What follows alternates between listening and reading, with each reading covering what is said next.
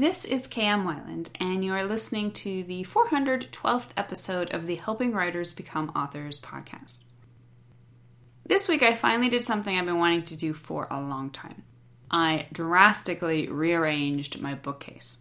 In the past, I've been notoriously obsessive compulsive about organizing my books first by fiction or nonfiction, then alphabetically by author last name. But since I'm remodeling my office, among other things, this year it felt like a good time for a change. So I went all radical and decided to arrange them aesthetically, mostly by spine color, some upright, some piled on their sides, some with their neutral colored pages side out, and none of them with dust jackets. That's right, I committed the ultimate sacrilege of removing all my dust jackets. I couldn't quite bring myself to throw them away though, and now they have their own special little tub in the top corner of my closet, just in case I change my mind. In the meantime, though, I'm incredibly happy with how the bookcase turned out.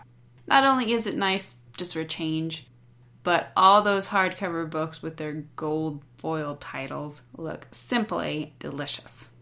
Which makes it appropriate that today we're going to revisit my top books from 2017. When you're a writer, stories are life. You can't create them without ingesting them. That's why Stephen King famously said, if you don't have time to read, you don't have the time or the tools to write. Simple as that. That's why this annual look back at my top books of 2017 is always one of my favorite posts that I do on my website. For better or worse, however, this year was the worst reading year in my entire life in terms of quantity. I said that last year when I'd read only 80, but this year I really mean it. I've topped out at just 42 books read, which for me seems like a really dismal number. The good news, however, is that amongst those 42 books were some really good ones. So, following is my list of my top five favorite books in both fiction and nonfiction with a few bonus writing craft titles thrown in. But first, some fun stats. The total number of books I read was 42. The fiction to nonfiction ratio was 20 to 22, 20 fiction to 22 nonfiction. Male to female author ratio was 28 to 14, 28 male authors, 14 female authors. And the top five genres that I read were history, in which I read 10 books, classic fiction with 9 books, fantasy, with five, writing how to with five, and historical with three. And the number of books per ratings, five star being the highest, there were three five star books, 20 four star books, 10 three star books, nine two star books, and zero one star books. So here are the top five fiction books that I read in 2017. Number one is Blood Song by Anthony Ryan, which I read on March 26th and which I gave four and a half stars. I loved it.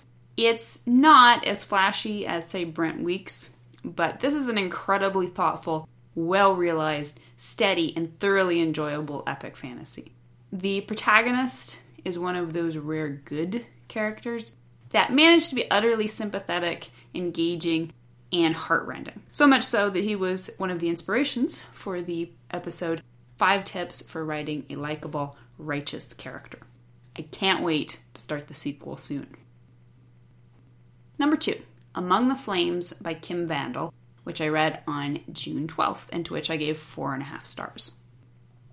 Kim Vandel has rocketed onto the elite list of my favorite authors. She has a solid style, a masterful control of character and subtext, which inspired the post on my site for ways to amplify your character's subtext. She has a way of making even mundane details interesting and has a great slant on supernatural YA.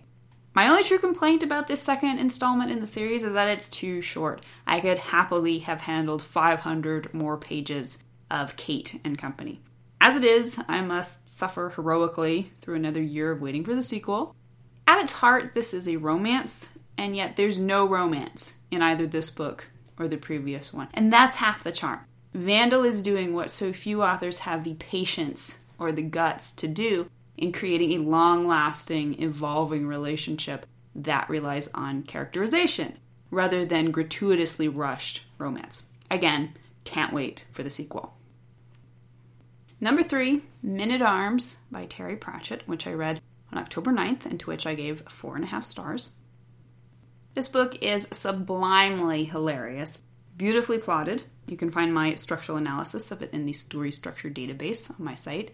It's peopled with a delightful cast, most notably the charmingly heroic and lovable Carrot. It's my favorite Pratchett book so far, which is saying something. Number four, Gone with the Wind by Margaret Mitchell, which I read on March 13th and to which I gave four stars. I love it when things live up to their reputations. This book is a tour de force in so many ways. Structurally, it's amazing, which is, I think, the largest reason it's so incredibly readable, even at its great size. And again, you can read my structural analysis in the story structure database. The characters are well realized, the themes deep and nuanced, and the historical viewpoint certainly thought provoking. It has its downfalls, of course, most notably its wretched portrayal of African Americans, but overall, it's a charmingly satirical novel that demands introspection from the reader in regard to the intervening ebb and flow of history. And number five, Dr. Faustus by Thomas Mann, which I read on February 16th and which I gave four stars. This is an extraordinary book. Thomas Mann, who is German, even translated into English, has such an immersive and yet easy style of writing. He's a pleasure to read, even when he's not saying anything interesting, which he certainly is here with this deeply symbolic web of personality and history. Most interesting of all, however, is his deft use of a highly unreliable but entirely earnest non protagonist narrator. I didn't enjoy this quite as much as Magic Mountain, which was one of my top five books last year, but it cements Mann as one of my favorite classic authors. And now here are my top five nonfiction books. Number one, Boundaries by Dr. Henry Cloud and Dr. John Townsend, which I read on June 6th and which I gave five stars. This book is life changing. Turns out a discussion of boundaries is really a discussion about every single relationship in your life, your personal self worth and discipline, your childhood, and your religion. The good doctors came at this from a Christian perspective, but they pull no punches in addressing the massive problem Christians in particular have with these issues. At every turn, they're brutally honest, logical, and biblical. The end result is the encouragement and empowerment to live a centered life, free of guilt, and balanced in God's will. Number two, This Fabulous Century, 1950 to 1960, by Time Life Books, which I read on February 16th.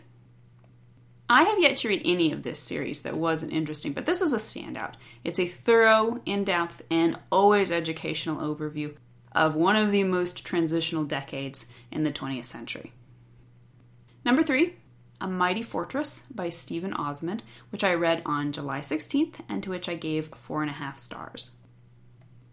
This is a rapid fire historical overview of the German people that often reads like a fast paced documentary. I would have enjoyed a little more depth in the exploration of personalities, but overall, this is an excellent big picture view that offers some surprising insights. Number four, Rasputin, the Saint Who Sinned, by Brian Moynahan, which I read on May 23rd, and to which I gave four and a half stars. Like most of the world, I have always been fascinated by the murky half myth, half reality in which lurks the dark figure supposedly at the heart of the Romanov dynasty's downfall. Moynahan brings clarity, forthright details, and a fair handed approach that ultimately casts the largest share of blame on Empress Alexandra's wrongheadedness. And number five, Life Lessons by Elizabeth Kubler Ross and David Kessler, which I read on October 6th and to which I gave four stars. This is a beautiful book with interesting insights. Nothing unforeseen, but it's full of good reminders about what it really means to live a full and meaningful life with no regrets. And here were my top three books for writers this year. Number one, Cover Design Secrets Best Selling Authors Use to Sell More Books by Derek Murphy. which I read on May 16th and which I gave four and a half stars.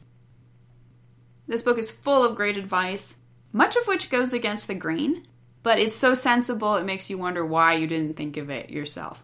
I learned much and appreciated Derek's viewpoint, and I will be approaching my future book covers with a new perspective thanks to this book. Number two, Dramatica Unplugged The Story Mind by Melanie Ann Phillips, which I read on April 14th and to which I gave four stars. Dramatica is such a complex system that it's really helpful to break it down into smaller chunks like this. The book gave me a lot of new ideas to think about. And number three, Five Minute Book Marketing for Authors by Penny Sansevieri, which I read on April 15th and to which I gave four stars. This is an excellent primer for writers just starting out with marketing and wanting a rounded plan of action for selling books. And if all these goodies aren't enough to fill up your to be read pile this year, don't forget about my novels, including Storming, Dreamlander, Behold the Dawn, and A Man Called Outlaw. Thank you for listening to the Wordplay Podcast. To read a transcript of this episode, you can visit my website at helpingwritersbecomeauthors.com. And be sure to check back again next week.